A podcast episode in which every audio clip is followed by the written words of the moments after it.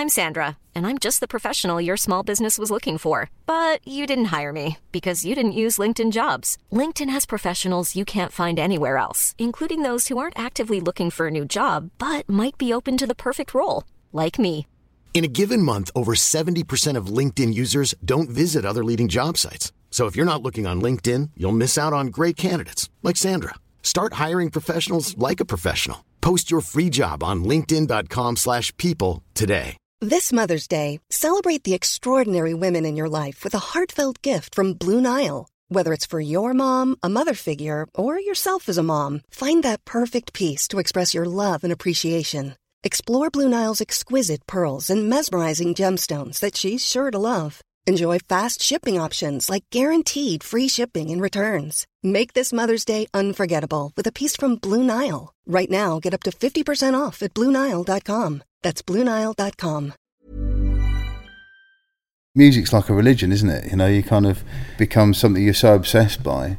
There's opportunities, and it was exciting, and you know, it was a great thing to do. But I definitely, uh, I look back and I wish I got a bit more sleep. This is Music Made Me Do It, a podcast from Loud and Quiet magazine. I'm Stuart Stubbs, and each week I'll be speaking to people who felt compelled to start their own successful companies within the music industry. If you spent any time listening to British guitar music in the mid 2000s, there was one producer whose sound dominated the landscape. Paul Epworth produced debut albums for Bloc Party, The Rakes, The Futureheads, and Maximo Park all within the space of a year, and singles for pretty much everyone else. Parallel to that, under the name Phones, he was remixing The Streets, Friendly Fires, Interpol, and Muse, and making bands danceable again. Without Paul Epworth, the indie disco as we came to love it would have sounded completely different. And yet, as impressive as those early days were, they were just the beginning. Since then, Paul has not only produced but co written with Florence and the Machine, Paul McCartney, U2, and most notably of all, Adele, with whom he won an Oscar, a Grammy, and a Golden Globe for Skyfall, and four more Grammys for Rolling in the Deep and his work on the albums 21 and 25. Today, he also runs his own record label, Wolf Tone, and in 2013, he bought a recording studio in North London situated in an old church. But all of this really started in the mid 90s when, as a musician himself, he began to realise the value in not just learning how to make music, but how to record it. Today, with the boom of free recording software and entire albums being made on iPhones, it sounds pretty odd. But 25 years ago, few musicians knew how to record the music they were making. Paul Epworth basically decided to educate himself in that side of the music industry. My first studio job was in 1994, and I'd been playing in bands for a few years before that, and I'd done a few recordings before that, and quickly figured out that if you made music, you need to know how to record music. Mm. Uh, and I had a couple of experiences which were I probably might have spent my money better elsewhere. Right. Uh, of going to studios, and uh, also I probably realised I needed to find a job Sure. that I enjoyed, and uh, I could either just run the risk of of uh, being a musician and and uh, and then working it out down the line, or I could actually do something that the two kind of things work together. Um, it just turned out I wasn't a particularly good singer, and I wasn't a particularly good guitarist. um, but when it came to sort of uh, getting in the studio and being able to sort of compensate for my inad- inadequacies, either my inadequacies are so great, I honed my talents as a someone who's able to polish a turd. Um, uh, it turned into a proper job. So you, so at what age did you start? Kind of, did you study music production or? I, music yeah, I did. I did an eight. I did an eight-week course, some of which I didn't show up to. Three days a week, a place called Islington Music Workshop, which is still there. And they I, they taught me the basics, but then obviously it's no use until you've actually gone and used it on a, and actually done it on a daily basis.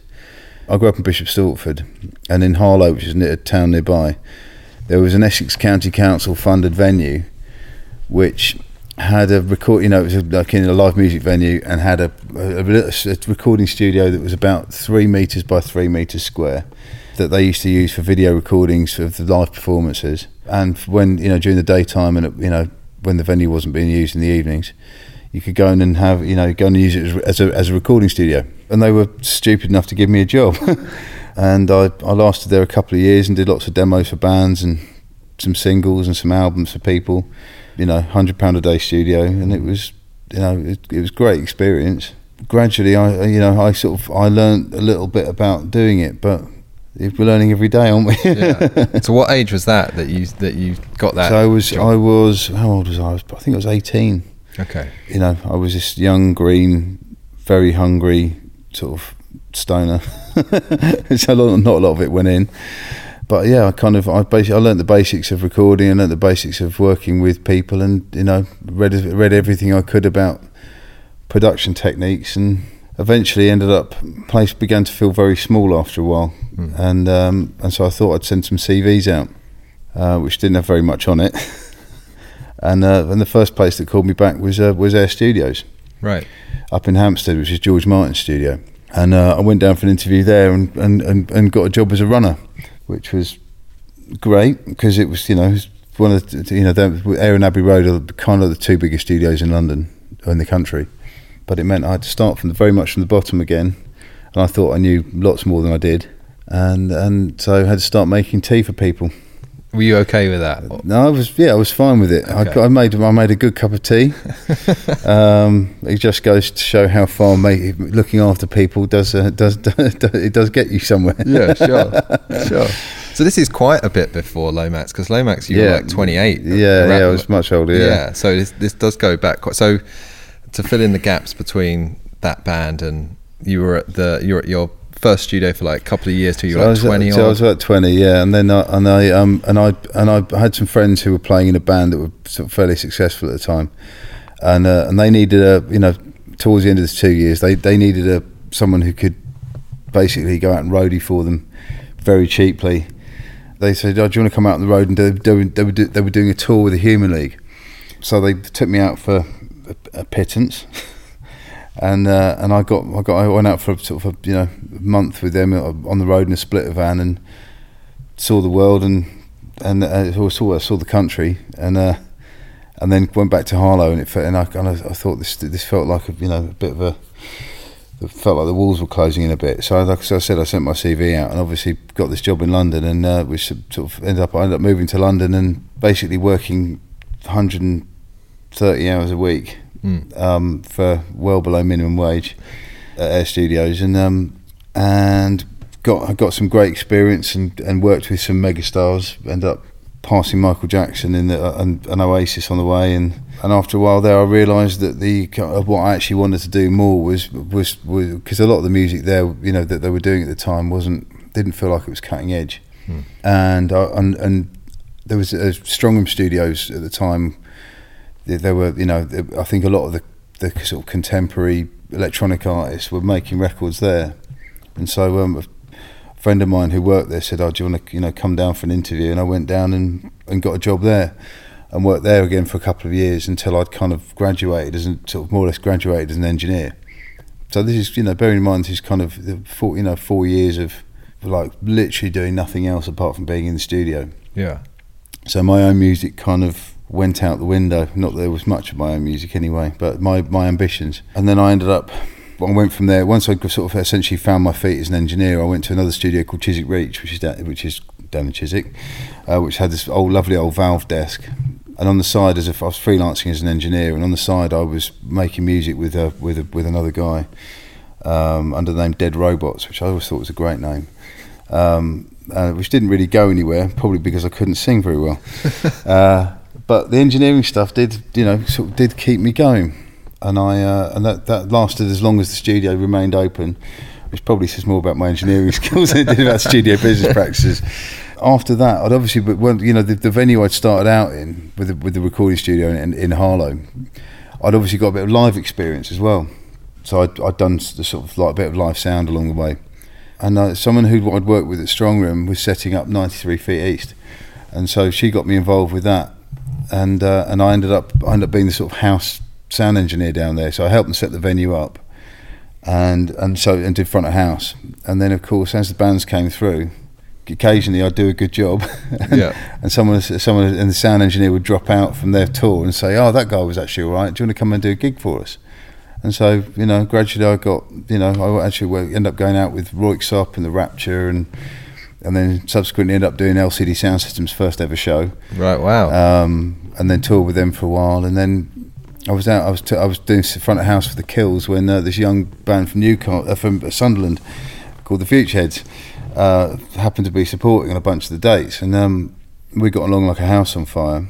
And then this was around the same time as I was Lomax was in its early embryonic days, and um, so while I was kind of doing sound for this lot, one of the, I played one of the guys from Futurehead, the record I made with with Lomax, and he loved it, and um, and I think he he persuaded the, his management and and the label to to let me let's have a crack together in the studio, and the first couple of things that came out was two of the album tracks, right. So um, so that was my that was my that was my break as a producer pretty much in a, an abridged version. Sure, yeah, yeah. Kind of uh, I've, I've never you know a lot of people go into production by get, getting a job in the studio and just following the, the the, the career escalator up you know up to the point at which they want to get off.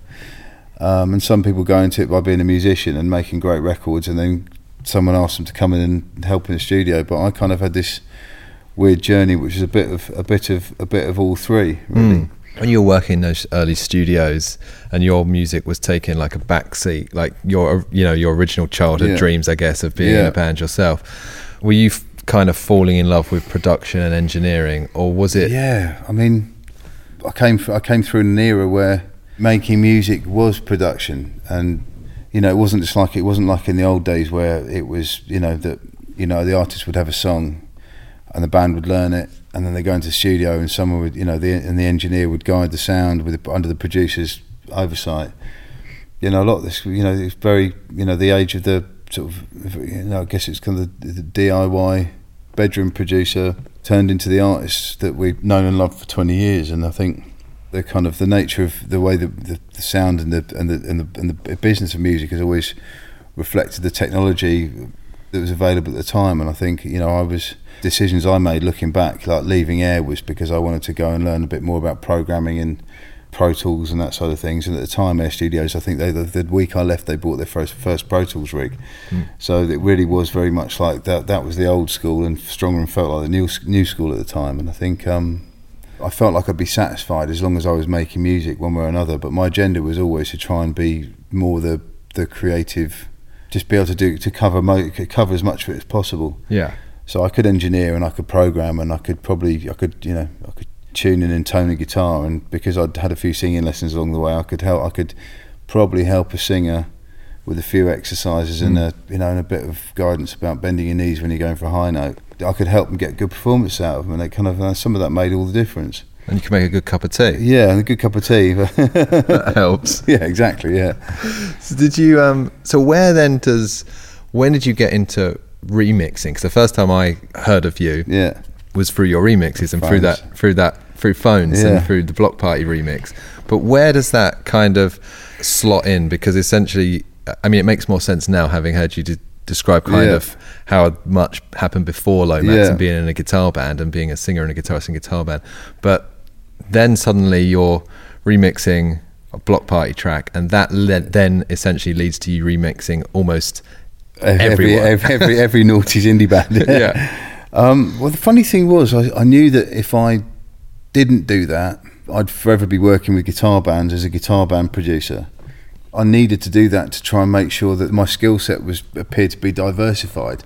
The remixes, how you know, some of them I still I listen back and I think they sound pretty good, and some of them maybe not so much. But um, and also it wasn't like I was cold calling because a lot of these things were things I'd worked on or things that were in a similar world to the stuff I was working on as a producer and because the labels were trusted, were clearly trusted you as a producer, they were more than happy to trust you as a remixer, especially when there wasn't so much riding on it. Mm. So I, I, got, you know, there was definitely a few opportunities, and I guess the thing, the, the major thing looking back was, I was never a great, a great engineer. I was good, and I was never a great programmer, but I was okay. But I, I, I worked way harder than most of the people that that were around me because I, was, I desperately knew I had to do something, and I think that kind of that consistent application meant that I, you know, maybe I had more stamina as well. I just I seemed to outlast a lot of the people who were my peers at the time. Maybe I'm just not that bright. I should have given up way way before. But um, I think the main thing was that I, you know, like I used to finish a session at 5 a.m. on a sun on a on a Sunday morning, and realizing that there was another session on the Monday morning that I was due in for. I'd get the cab home from the studio. I'd go and pick up an MPC and a drum kit and a guitar, and I and I just literally struck in the back of the cab and go straight back to the studio set it all up, and I'd work there till maybe 4 a.m. the following morning, straight through. And this is just strictly on coffee. Hmm. I didn't have money to buy food. It was coffee and cigarettes, and I'd and I'd finish at like 3, 4 a.m. the following morning, go home have four hours sleep, and go back in the studio to start work on a Monday morning. And I did that, probably did that for like four or five years Yeah. Uh, you know, solid application. And the same thing, even when I was working at 93 Feet East, they had a little studio attached to the place. So they, you know, spent a little bit of money on it, but not very much. So they knew that, you know, they'd get sessions in from time to time. And there were bands that would come through and, you know, I'd hang out with them, you know, we'd, oh, we've got this little studio, they come and check it out, do some recordings, do some demos. And, and, you know, gradually I'd end up with those little bits of, I'd be working a session five, six days a week. And I'd have to duck out and do sound check and then go back and I'd work up till the band play the bands were playing in the evenings. I'd go and do the live shows and at eleven o'clock I'd go back in and work straight through the night until you know and, and it's just because I, lo- I, I I genuinely still love what I do. Music's like a religion, isn't it? You know, you kind of become something you're so obsessed by. There's o- opportunities and it was exciting and you know it was a great thing to do. But I definitely uh, I look back and I wish I got a bit more sleep. So it really is just pure graft, Yeah, really. like, is, like, yeah. like for you, at that time, you then produced the Bloc Party debut record, Yeah. Futureheads, Maximo Park, The and Rakes. The Rakes. Those, the, you know, those space- four in in space of a particular. yeah, that's and as an untested Yeah. producer, what do you kind of attribute that to? Was it just like you were friend, you'd become friends with the bands, or or was it? I guess they kind of go if you, you know like the you know Hounds of Love obviously was a reasonably big hit for a band like that. Bloc Party felt like uh, you know Franz had obviously had this massive record. There became a sound, and everyone wanted that sound for a minute, and that's what happens. Generally happens with production. But I also knew that unless I, the, the the remix thing didn't just make me a guitar band producer, and it meant people thought of you with a bit more of a broader palette. You know, at the same time, I was I was making pretty terrible hip hop beats as well. You know, I, was, I just knew that I was excited by the music I was hearing, and I, I just wanted to reflect it in the work I was doing. You know, and I guess sort of being around the whole DFA thing, which was obviously the you know part of that genesis of, of the kind of collision of dance music and guitars. You know, it felt like a really exciting time, and I guess there was, I was probably I was probably reacting to that and, and reflecting it. It kind of you know it felt particularly. I mean, I was living in Brick Lane and working at 93 Feet East, and Shoreditch at the time felt like a really sort of raw and vital place and. It was definitely wasn't as uh, as populated by sort of the city boys and out of town As it as, is it, as now, it is yeah, now, yeah, and um, it was raw, and it was an exciting place to be at, the- at the right time. Sure. Think back to that first session with Futureheads doing that first album. It's not like it was the first band you'd ever like produced, No. but did you feel a pressure of the fact that oh, hang on, this is actually Yeah, I mean, we've I- stepped up now? Yeah, it was mad. else? I mean, I got, I was, I could, I literally couldn't believe I was getting paid for being in the studio with the band, more than hundred pounds a day. Hmm. I just, I knew, I just, as soon as I had that first break, I knew, I knew I'd seize it with both hands, and I did, and you know, and I kind of, and I took the, you know, I took, I took the tracks away, and I spent. Recorded them analog and then stu- stuck them in my laptop and went home and I worked on them at home in, in the back bedroom of a of a of a flat in Chiswick because I'd moved by that time I couldn't afford to live in the East End any longer. So the city boys had turned up. exactly. I think the weekend I yeah the weekend I started the Futureheads I had to move to Chiswick because I couldn't pay the rent, and, uh, and I um started you know I worked on worked on this little flat with you know, no, you know nothing treated, pair of NS10 speakers and on IKEA speaker stands. Did the same with Bloc Party because obviously I I went to try something with Bloc Party and then we did Banquet. Went back to the flat in Chiswick and it worked on it. Worked on that. And then I sort of said to the management, I said, I think there's another version of this. Let me leave, leave it with me. And, uh, and so I did that. Did that banquet remix, which I always regret leaving at 150 BPM because I felt like it was way too fast. well, it It's worked. high, you proper know. high energy tune. Through 2004 and 2005, Paul refused to slow down, producing all day, remixing all night, and blowing off steam through the weekend. But just as he'd realised that musicians needed to learn how to record music themselves, he knew that the trend of indie dance music would soon be over. Foreseeing the end, he thought about what to do next and decided he should start writing music with other artists. It just wasn't quite as simple as that. I knew that was a you know a, a moment which probably wasn't going to last, and it didn't.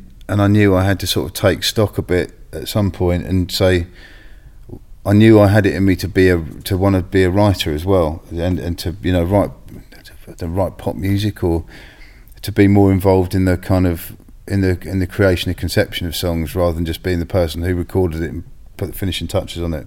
Um, and I thought having you know I you know came all my chest puffed out and all gassed and thought I could just sort of drop into the writing thing off the back of making a bunch of indie records, and it clearly wasn't the point. And I had to, you know, I, I'd learned a sort of hard and fast lesson about getting carried away with the, with the notion of being cool for a minute. Was that because essentially that the trend of like indie like guitar bands that kind of were making dance music, Yeah.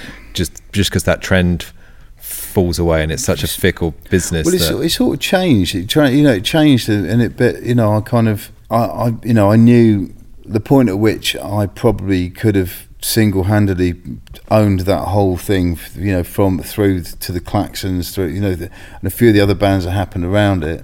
I sort of went, I went no, and I stopped, and I ended up working with Plan B, for example, and so that I that was the classic one of my left turns I usually do, and do something that the, the last thing I, the last thing people expect, and probably sometimes I might have been a bit of a dick about it, but I think I. I I definitely I know that you know for instance doing Plan B obviously maybe the first the stuff we did in the first record I'm still very proud of. But then a couple of years later we had an opportunity to do it again and we did it in a slightly different way and it it did a whole lot you know it, it went somewhere else. Hmm. One thing I've always tried to do is because I knew that if I got stuck in one genre I'd get bored so I've always tried to diversify or do something that's the kind of the antithesis of you know, for example, you know, off, off the back of the Adele, one of the first things I did was a pop group record.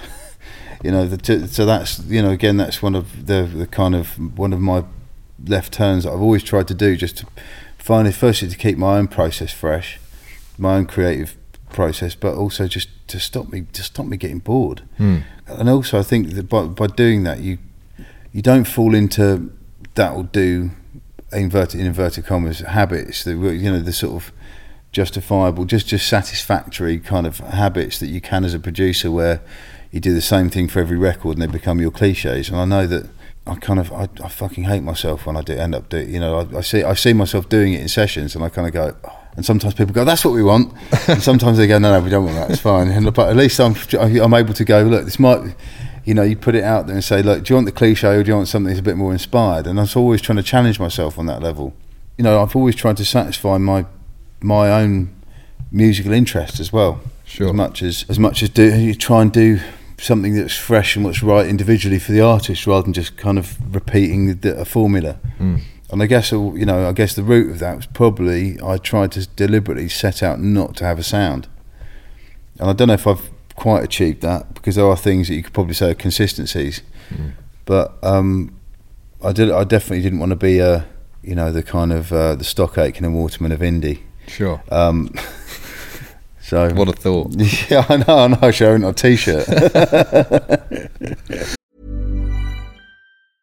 I'm Sandra, and I'm just the professional your small business was looking for. But you didn't hire me because you didn't use LinkedIn jobs. LinkedIn has professionals you can't find anywhere else, including those who aren't actively looking for a new job but might be open to the perfect role, like me. In a given month, over 70% of LinkedIn users don't visit other leading job sites. So if you're not looking on LinkedIn, you'll miss out on great candidates like Sandra. Start hiring professionals like a professional. Post your free job on linkedin.com/people today. Normally, being a little extra can be a bit much, but when it comes to healthcare, it pays to be extra. And United Healthcare makes it easy with Health Protector Guard fixed indemnity insurance plans. Underwritten by Golden Rule Insurance Company, they supplement your primary plan, helping you manage out of pocket costs without the usual requirements and restrictions like deductibles and enrollment periods. So when it comes to covering your medical bills, you can feel good about being a little extra. Visit uh1.com to find the Health Protector Guard plan for you. Many of us have those stubborn pounds that seem impossible to lose, no matter how good we eat or how hard we work out. My solution is PlushCare.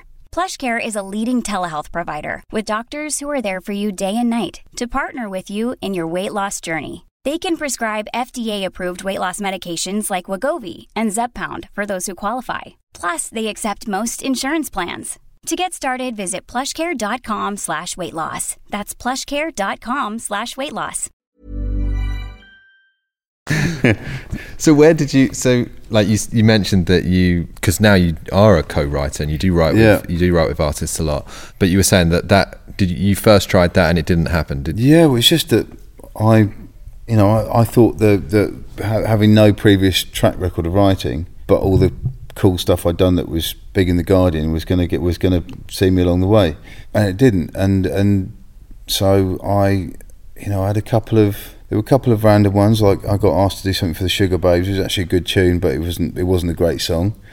Um, so it didn't work out. And then I did, and then I and then my manager at the time said, "Look, what you need to do is you need to go and find an artist who's not signed and someone that you can just get on a vibe with, and just do loads of stuff like that where you're kind of and eventually one of those things will be it will happen." And um, so the first first thing we found was a girl called Kate Nash, and uh, so we end up in the back bedroom of my house in Queens Park by now, and uh, and, and You move a lot. move, move a lot, yeah. I wasn't earning that much money, and uh, and um, we did a track called Foundations, which obviously turned it suddenly. T- she got signed and suddenly turned into quite a big quite a big record, and then the album went to number one and the single went to number two, and and I was and suddenly, I I sort of essentially put my sort of put my flag in the sand as a as a writer.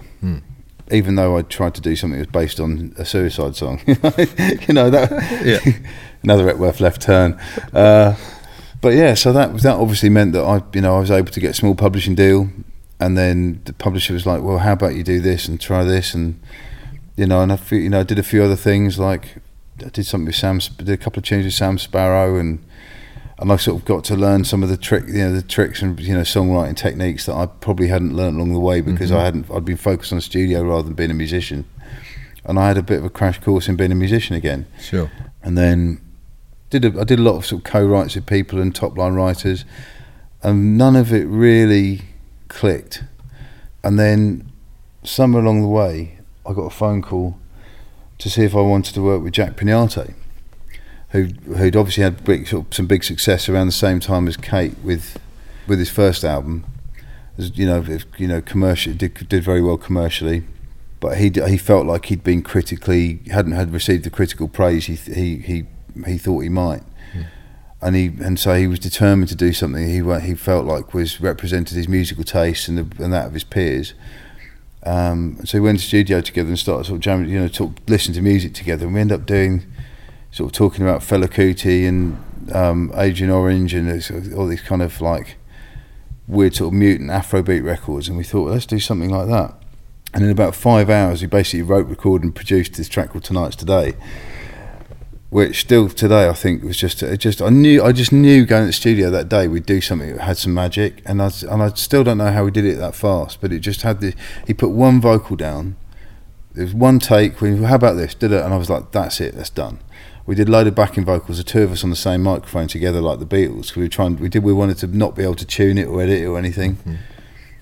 And it, while the while the track didn't really perform commercially, it felt like it. You know that and the record we did together really touched people, and it feels like today people. So occasionally people go, "I fucking love that album you did." Yeah. It's really special. And we did it in this tiny little room I had. It was like a garden shed up at, next to East Coast Studios. And then obviously Jack's from Jack was mate with Florence, and then Jack was mates with Adele. Yeah. and Adele actually came in and did some backing vocals on the record. Right. Okay. They, you know, Jack's a good guy to know. Yeah, yeah. Well, Jack, Jack's like a he's like a whirlwind. He, he he's so he's such a, an amazing, amazingly clever and enthusiastic guy. He draws you in, and he's a, he's a kind he's the kindest, most lovable soul. There's something about the sound of that record and the vibe of it, and it just kind of there's definitely a bit of that in some of the Florence stuff, and there's a bit of that in Rolling the Deep, and you know, and, and the other stuff we did you know did on that on on 21 and you know, I look back at that, and that was kind of it felt like a bit of a turning point, and especially in terms of he was part of that era for XL Records, which was it felt like a new a new start for them, and I was for, you know fortunate enough to be around that as it was happening. Friendly Fires as well, Sure, yeah. which obviously I was kind of there was a bit of a you know as much a little bit of co-writing on that, but most of it was just helping them finish off these amazing ideas because Ed's Ed's a producer in his own right, um, and a very very gifted one as well.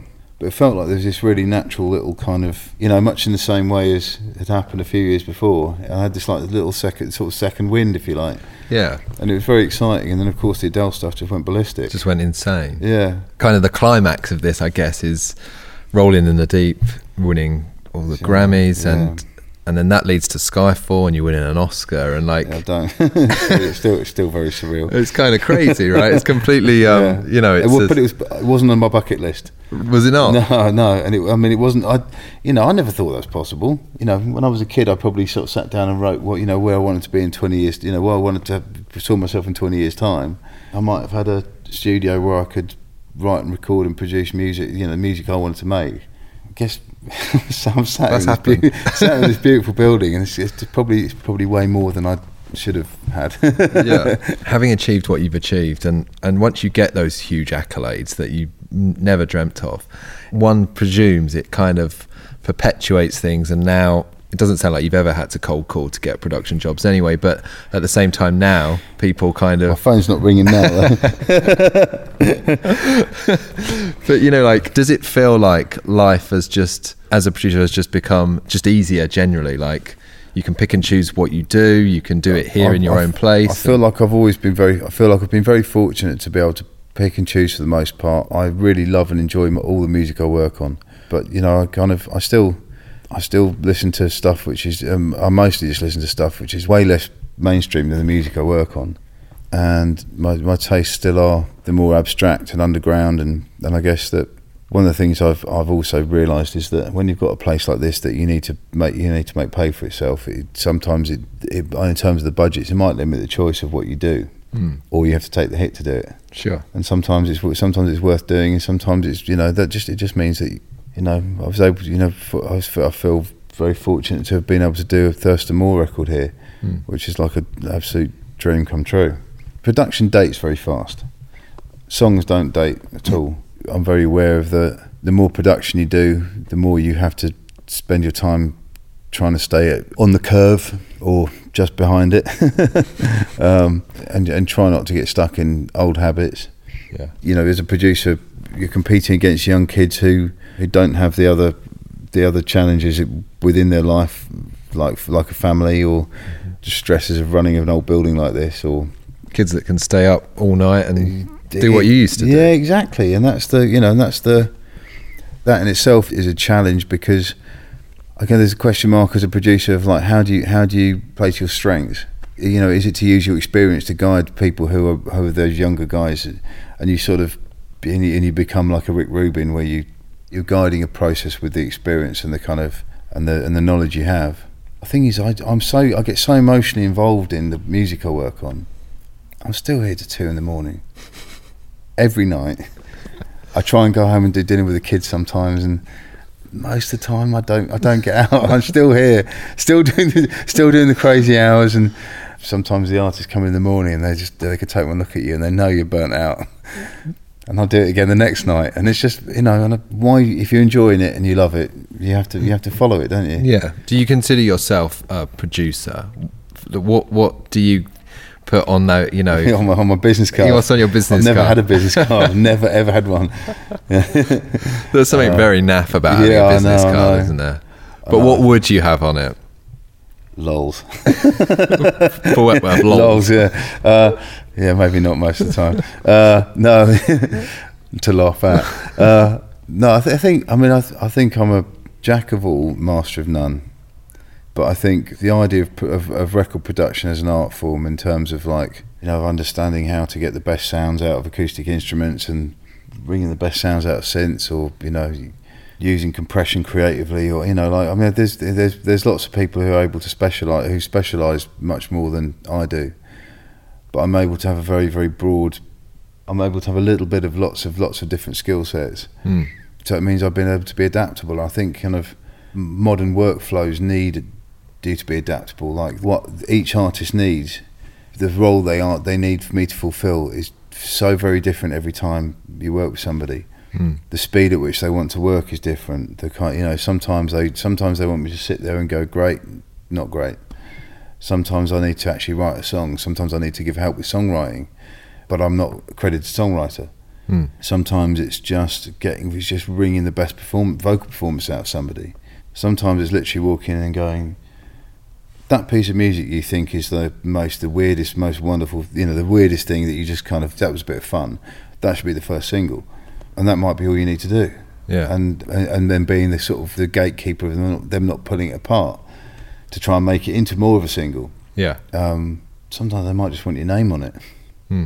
and you have to go cool and just and try and be zen enough to kind of know that you're creating a space for them to to make the music that they want, and you and you and you're having fun with them, hanging out with them. Yeah. Sometimes it's sitting on Ableton for 12 hours trying to put a ambient soundtrack together so that they.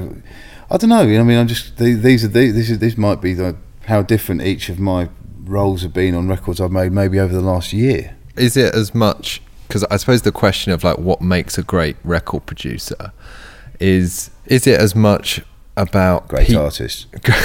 Great- is it great artists? Yeah. That's what it is. Yeah. Is it also kind of the people management side of it and working oh, with massively, new yeah, people? yeah, massively. Because in a way, I imagine there's a certain amount where anyone could learn the th- Yeah. the thing to to press record and Yeah. know the levels and all of that kind of stuff. But to If you say the wrong thing at the wrong time, as I'm renowned for, you know, hopefully the balance of me saying the right thing at the right time is probably out probably outweighs the number of times I put my foot in it. okay, uh, you know, I genuinely believe that if you play to people's confidence but not to their ego, you create a very special environment where they don't feel they need to inflate their own ego to, to prove to themselves they're good. They mm. just need to know that they trust they're good and, they and, that- and that quality emerges. for you, is it harder to do with the bigger stars that you now work with, the bigger names?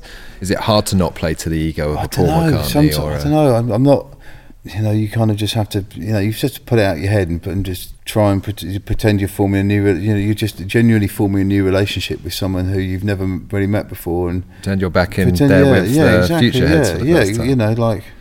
I mean, I remember a conversation with Paul McCartney saying how I felt like when I saw, first saw the Futureheads and all four of them singing, I said I imagined it was probably like when people saw the Beatles playing in the Reeperbahn, you know, that, that sort of like active, very uptight energy. And Hmm. But I always wanted to talk with him more about the solo records than The Beatles stuff. than I did, I did Beatles Yeah. stuff.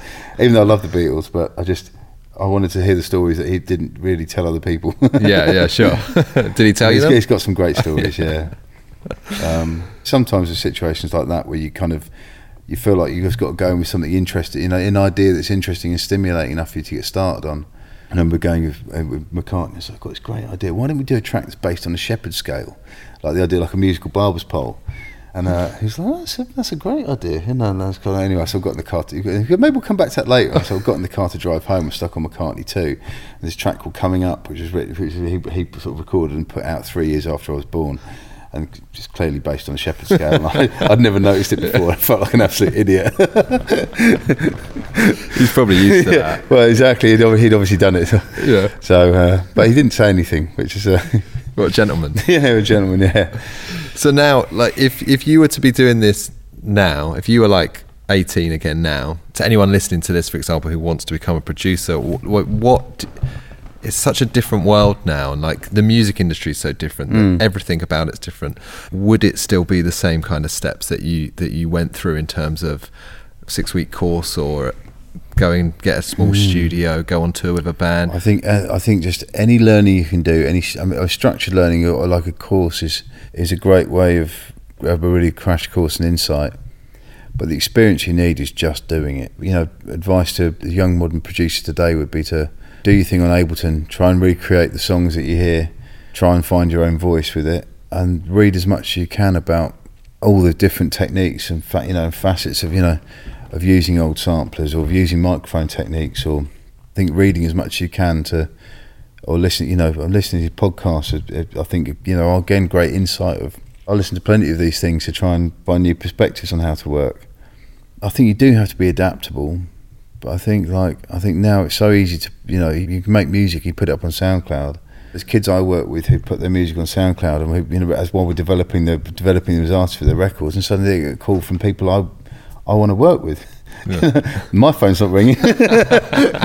So you know the world is very different I mean I think if I hadn't learned to program and and and have those different skill sets I wouldn't have made it as a producer via the engineer route, but I had a little bit of everything. Kids today are the result of what's essentially the the, te- the, the technology of music has been democratized. You got GarageBand on an iPhone.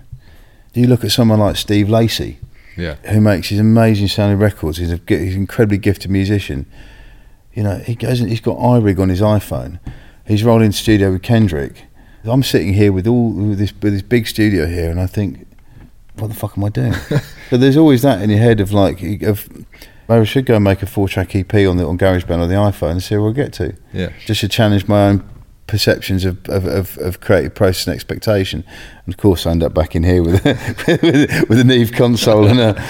But you know, habits are hard to break creatively, and sometimes you have to help an artist to see where they're falling into their comfort zone, and that's all part of like having an overview, kind of like a an objective, analytical viewpoint of all everybody's creative process within the room, and trying to find a way to gel it all together Sure. be it you're the engineer you work with, how you know you have to try and make sure they're kind of they feel good and confident and comfortable about what they do to get the best performance and the best recordings. And it's very easy to get caught up in your own paranoia about making sure you don't fall into your own, own, own cliches.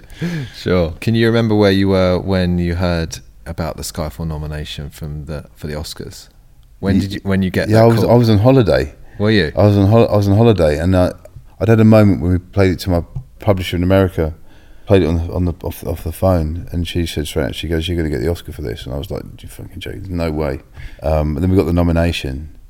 I had no idea it was going to happen. I, in fact, I thought it, when the performance, I felt like the performance that when she when she played didn't go down anywhere near as well as some of the other because they, they all because all the nominated songs perform at the Sure. Yeah. Yeah. In the room. Yeah. And maybe it was just me being paranoid, but I thought she, I thought Adele performed immaculately, and, the, and it was the whole thing was just such an astonishing moment, and it just, I didn't, it, it was hard to f- know whether it went down as well in the room as some of the other more Hollywood Sure. Yeah. Yeah. style things, but I don't know whether it was just that she, that she's such a spellbinding performer, yeah. and the end of it's kind of quite, there's this ghostly kind of atmosphere to it, and I think maybe it just took people's breath away. I don't know, but thankfully, I, uh, just in case, I'd, I'd memorize, I'd memorize a few people's names who uh, Okay. I need to thank. Yeah. um, When you were on holiday and got the nomination, did you just go nuts? Just at the nomination alone? no, I just I Couldn't believe it. I, I, it's just it's just all weird. I just tried to kind of go, whatever. Oscar, what? yeah, no, no. It's just the more you just kind of shrug at that stuff and think it's funny, the, the less you build up on it. Yeah. The less um, disappointed you could potentially be later. on. Yeah, very weird.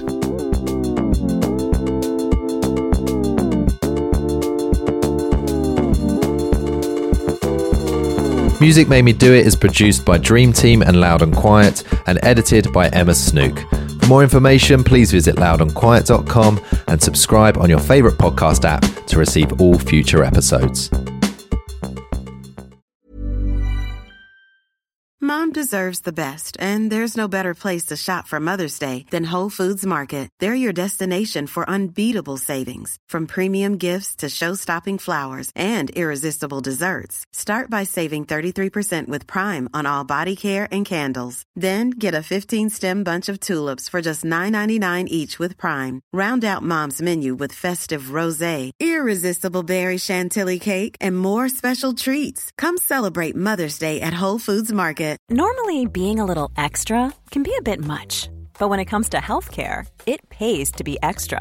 And United Healthcare makes it easy with Health Protector Guard fixed indemnity insurance plans. Underwritten by Golden Rule Insurance Company, they supplement your primary plan, helping you manage out of pocket costs without the usual requirements and restrictions like deductibles and enrollment periods. So when it comes to covering your medical bills, you can feel good about being a little extra. Visit uh1.com to find the Health Protector Guard plan for you.